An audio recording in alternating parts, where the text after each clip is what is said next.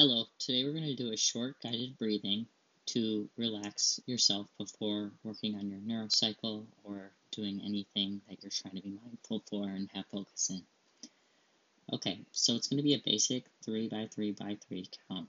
It means uh, 3 second hold in, uh, 3 second hold, and then 3 seconds out. Alright, let's begin. Breathing in, 2, three, hold, two, three, breathing out, two, three, breathing in, two, three, hold, two, three, breathing out, two, three, breathing in, two, three, hold, two, three, breathing out three.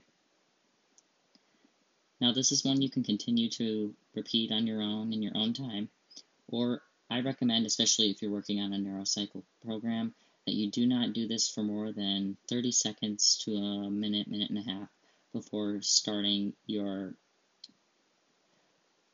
program for the day.